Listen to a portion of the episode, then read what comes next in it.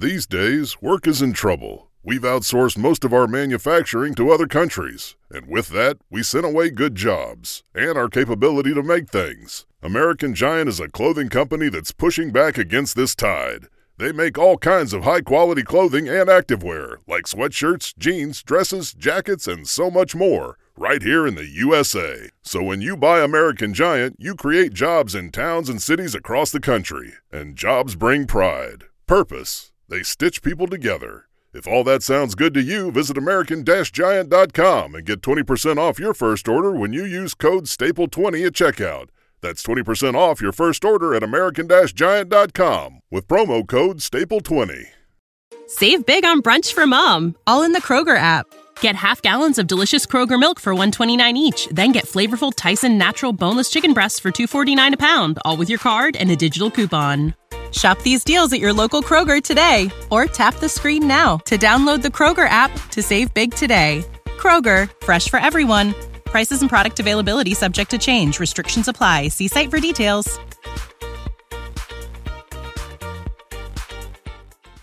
This episode of Writing Excuses is brought to you by Audible. Visit audiblepodcast.com slash excuse to start your free trial membership. Season 10, Episode 10. This is Writing Excuses Q&A with the I Ching. 15 minutes long. Because you're in a hurry. And we're not that smart. I'm Brandon. I'm Howard. I'm Mary. I'm Dan. And we have special guest, Wesley Chu. Hello. So, um, Dan's been wanting to do this for a while. This is crazy. This, um, we thought we are talking about story structure. We should shake up the structure of our podcast and try something new, which is one of the reasons to try a story structure method is to shake up your writing and see if it helps you. So we are actually going to do this podcast in a very bizarre way. We're going to use the I Ching, which is Dan. Okay, the I Ching is a uh, a collection of poems and that you consult with sticks. And uh, you know, in the similar way to a lot of cultures, will roll bones or or you know do kind of randomization as a way of, of consulting the, Like the the gods or the card. spirits. Exactly. Chicken entrails. Yeah. Yeah. So so the way this works is uh, I actually have an I Ching set that I've had for several years. Uh, Nate Hatfield, a mutual friend of, of Brandon and I, gave it to me. Um, and we, this was inspired by um, Philip K. Dick, who did this exact thing in the writing of The Man in the High Castle, where uh, he would use, you know, consult the oracle anytime he needed to come up with a new plot twist or a new chapter or whatever. So we decided the way we wanted to do this was literally just to let the universe ask us questions. Uh, we have shaken out the sticks. We're going to shake out sticks. yes. Uh, we're going to shake out some sticks. I've got, uh, and, and the way they work is they're these little bamboo sticks. They have a number on them that correlates to a poem. We'll shake one out. I'll read the poem. And then the rest of the podcasters will have to figure out what writing question the universe is asking us. All right, let's go for it. Give us a stick. I have never heard one of these poems before, so I'm Yeah. looking forward to this. Okay. All right, number seven. Although he reached a great position, wise Liu did not care for earthly things. He brewed instead the pills of heaven, forging immortality in his earthly crucible. Wow. That makes me want to write a story. Howard, do you know. know what it's asking us? At one po- what point in my career should I give up traditional publishing and go the self-publishing route? I think is I think that's Okay. the I That's- think that's, that's the what- question. Okay. I see. I think the question is more along the lines of at what point should I stop writing books for other people and start writing them for myself? Or maybe it's just at what point do I quit my day job? Hmm. All right, let's answer those. Well, the uh, the answer to my question is uh, uh, probably uh, when the value of your back catalog and the things that your publisher doesn't want uh, are sufficient to carry you. Or when you feel that traditional publishing, you know, is not picking up your books because your audience either isn't connecting with that, them or is a niche audience that you think you can sell to directly much better than a large corporation can sell to them. When when your audience, you know, is the what was it the, the teas of heaven or something? Uh, the pills of heaven. the pills Pills of heaven. Yeah. Am I the only one that thought about making meth from that poem? Yes. So Yes, we, we know what, what the pills of heaven are for Wes. yes, I Ching. I also enjoyed Breaking Bad. Mary, Oh, so um, I would say that when you are, and this is actually similar to to Howard's answer, um, that when the cost benefit of having the day job, if you are losing money by having the day job, then you need to quit the day job. Okay. Um, I would say that for my question, um, you know, the versus writing for yourself versus writing for someone else. I always do the whole write for yourself thing. I say that, but I've met plenty of writers who are like, you know, what, I want to write for an audience, and there's nothing wrong with that. So I think it's a question that is more nebulous than a, you know, do I write for me? Do I write for other people? What makes you want to write should be your motivation. Um, and for some people, that's going to be, I want to connect with an audience. Yeah. All right, All right, let's shake out one. another one. Here we go. We have number 21. Marriage is a blessed union indeed, when done in accordance with yin and yang. The dragon and the phoenix coil together, uniting in a sweet dream of love. So I think this one is about genre mashups. Okay. Um, How do you handle a genre mashup? And whether or not these are things that are past their prime or it's something that are, is, in fact, a wonderful marriage. Excellent question, universe. Well, I- and, and, and I think that, uh, you know, the first answer is right here in the poem that it is a blessed union when done properly. Yes. So, what does properly mean? And that's the that's the real question here: is what is the what is the balance of yin to yang in your in your genre mashup? I, I think one of the things that I see when I'm, and this is something that I play with when I'm doing genre mashups myself, um, is that you are, by br- audiences like a combination of the familiar and the strange. And so when you when you're mashing up, the, those intersections means that the plot is not going to go in directions that they're necessarily expecting. So, one of the things that I'm looking at are two genres that are going to play well together, but are not necessarily um, right next door to each other. In in Okay. This is kind of a, you know, date someone very different from yourself sort of suggestion. But Yeah. not so different that the two of you cannot converse in the same language. great. I've Very, seen very wise. Um, I think the the reason to do a genre mashup, you know, is a because you think it's going to be awesome, but b because there's a story you can only tell if you combine those two genres. You know, you you have a, a specific reason for wanting to do a mad scientist in, you know, a western or whatever. Ooh, that's a good idea. See, I take a different tack on this. I think that um, most stories are secretly genre mashups. And the the way that you know the genres came about that we have is because someone said, "What if I did this over here? What if I took that idea and put it put it into my story?" And I think every story is a mashup of things you as a writer have experienced before. Um, so this is more of like when you're going to do it consciously, decide what you're going to take and what you're going to leave. But those stories that you're describing that sit at the core of what we currently define as genres, those are the places where the yin and the yang, where the dragon and the unicorn have found that perfect unity. I, I think that harmony I that, don't think that it was a unicorn. It was a dragon and a dragon and a, oh, Dragon and a unicorn is ridiculous. there's no Yeah. unicorns in You know Asian mythology. That's because he's doing a mashup. Where did I get Whatever. unicorn? I don't know. Okay. I'm going to New give you poem. another Here we go. Number 20. Oh, so it's right next to the other one. All names in heaven are unique, and even earthly things cannot be the same. Your future is set within the book of fate, which never confuses praise and blame.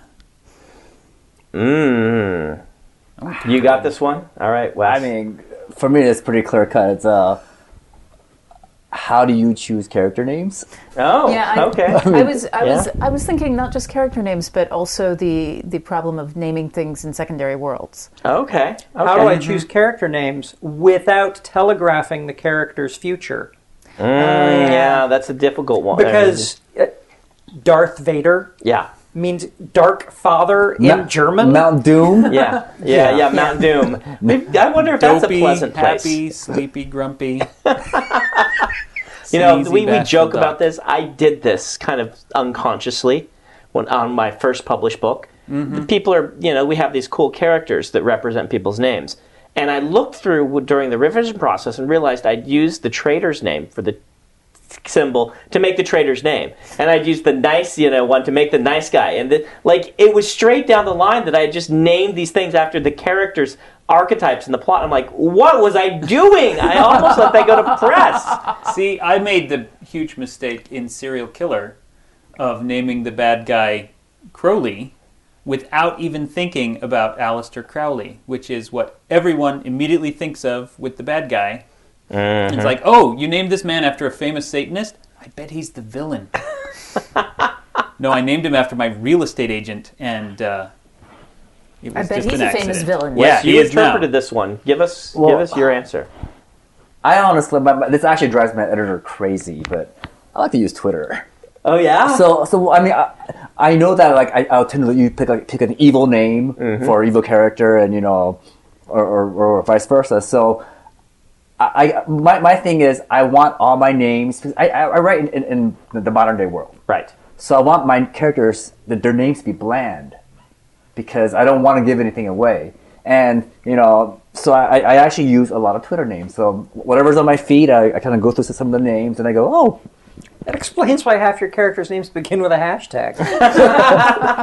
But yeah, that's Twitter. Yes. Twitter is my secret name generator. At Tao is a really great character. Yeah, yeah. That's I, I used to use my spam filter.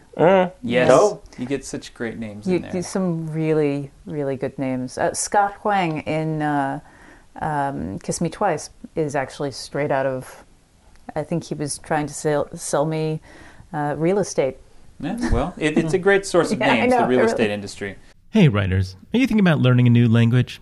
I think exploring the world, experiencing other cultures, and being able to communicate with people outside your everyday experience lets you create richer, better stories. A great way to do that is with Rosetta Stone, a trusted expert for over 30 years with millions of users in 25 languages offered. They use an immersive technique which leads to fast language acquisition. It's an intuitive process that helps you really learn to speak, listen, and most of all, think in the language you're trying to learn. They also feature true accent speech recognition technology that gives you feedback on your pronunciation. It's like having a voice coach in your home. Learn at home or on the go with a desktop and mobile app that let you download and access lessons even when you're offline. And it's an amazing value. A lifetime membership gives you access to all 25 languages, including Spanish, French, Italian, German, Japanese, and, of course, Korean. Don't put off learning that language. There's no better time than right now to get started. For a very limited time, Writing Excuses listeners can get Rosetta Stone's lifetime membership for 50% off. Visit rosettastone.com slash today. That's 50% off unlimited access to 25 language courses for the rest of your life. Redeem your 50% off at rosettastone.com slash today. Save big on brunch for mom, all in the Kroger app. Get half gallons of delicious Kroger milk for 129 each, then get flavorful Tyson natural boneless chicken breasts for 249 a pound, all with your card and a digital coupon. Shop these deals at your local Kroger today or tap the screen now to download the Kroger app to save big today. Kroger, fresh for everyone. Prices and product availability subject to change. Restrictions apply. See site for details.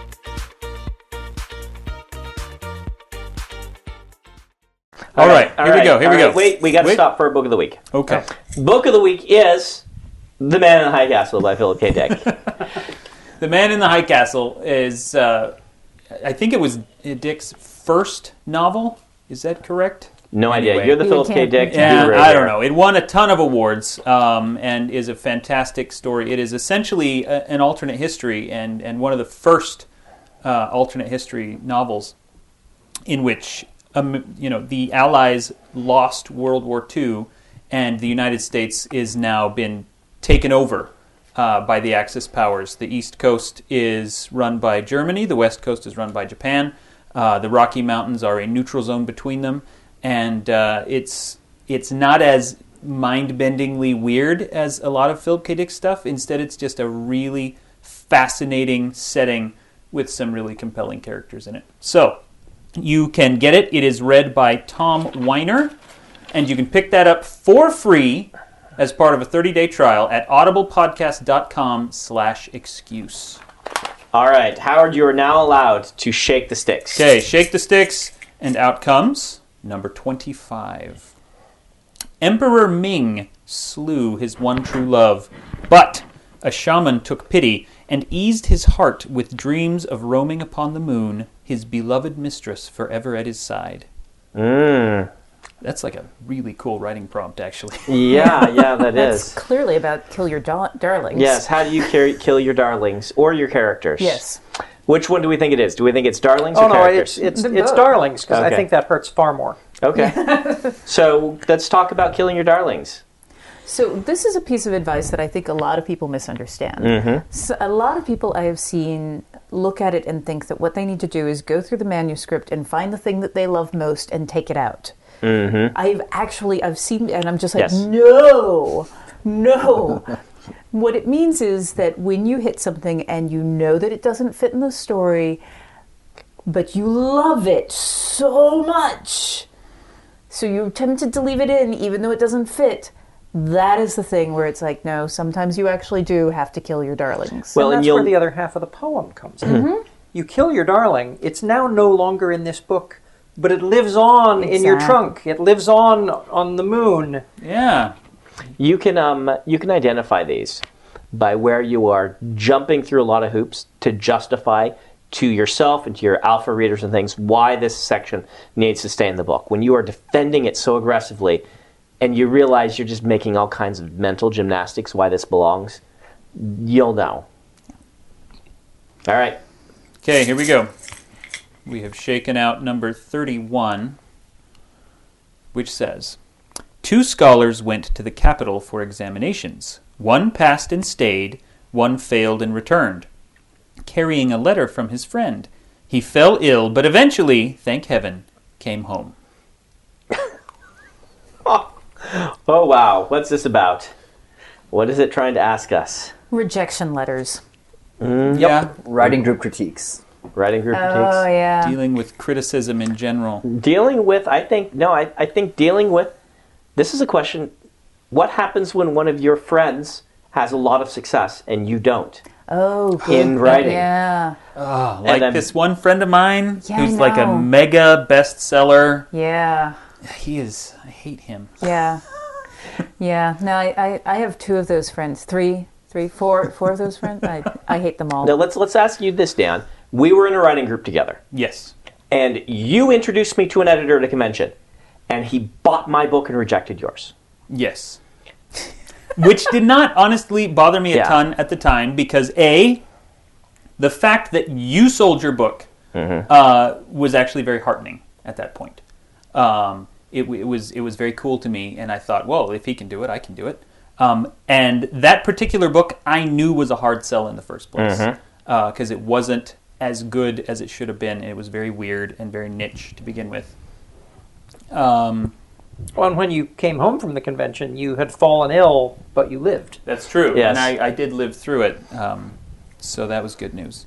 Um, do you have advice like it this the thing the reason I, I point at this is i you know people who ask me questions about this they usually are beating around the bush on it because they don't want to admit it but professional jealousy is a real thing like that we all have to deal with when we're like Yeah. how did this person's book do so well or man i really love him but why does his book ah, they always mention yeah, him you know, I.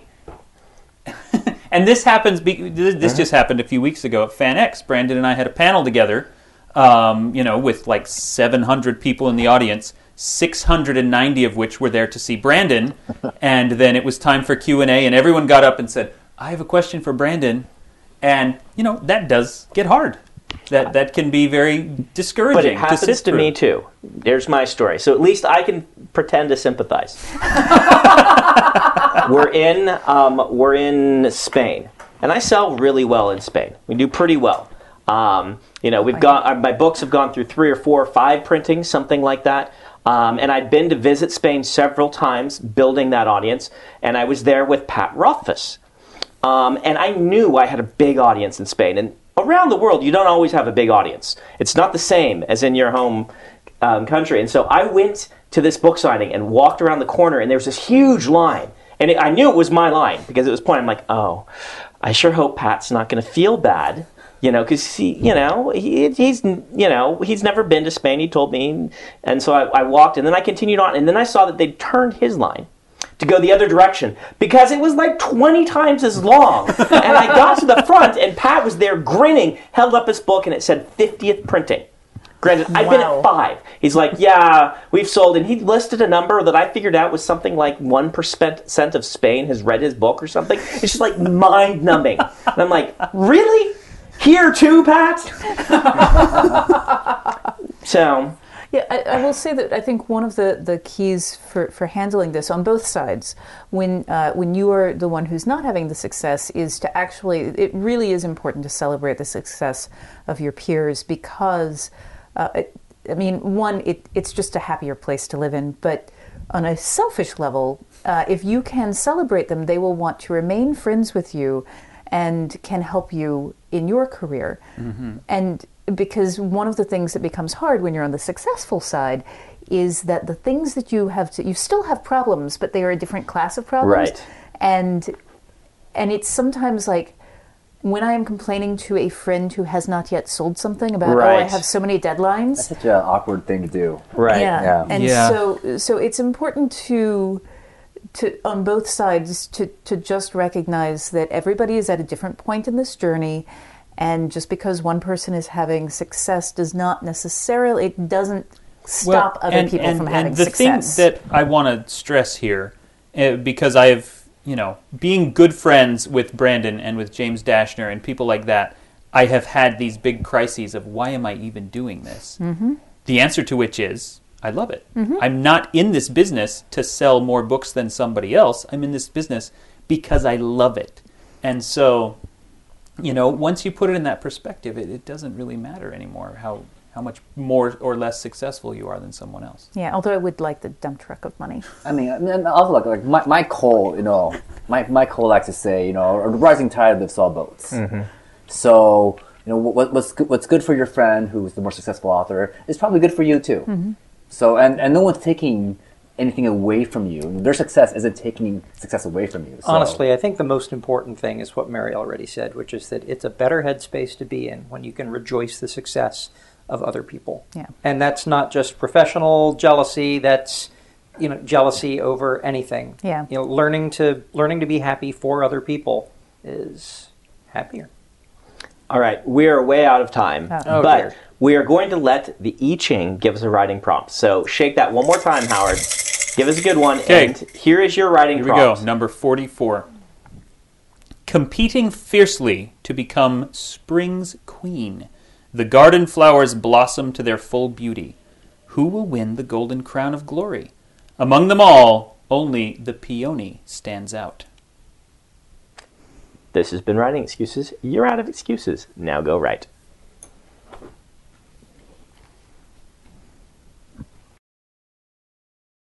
Save big on brunch for mom, all in the Kroger app. Get half gallons of delicious Kroger milk for 129 each, then get flavorful Tyson natural boneless chicken breasts for 249 a pound, all with your card and a digital coupon. Shop these deals at your local Kroger today or tap the screen now to download the Kroger app to save big today. Kroger, fresh for everyone. Prices and product availability subject to change. Restrictions apply. See site for details.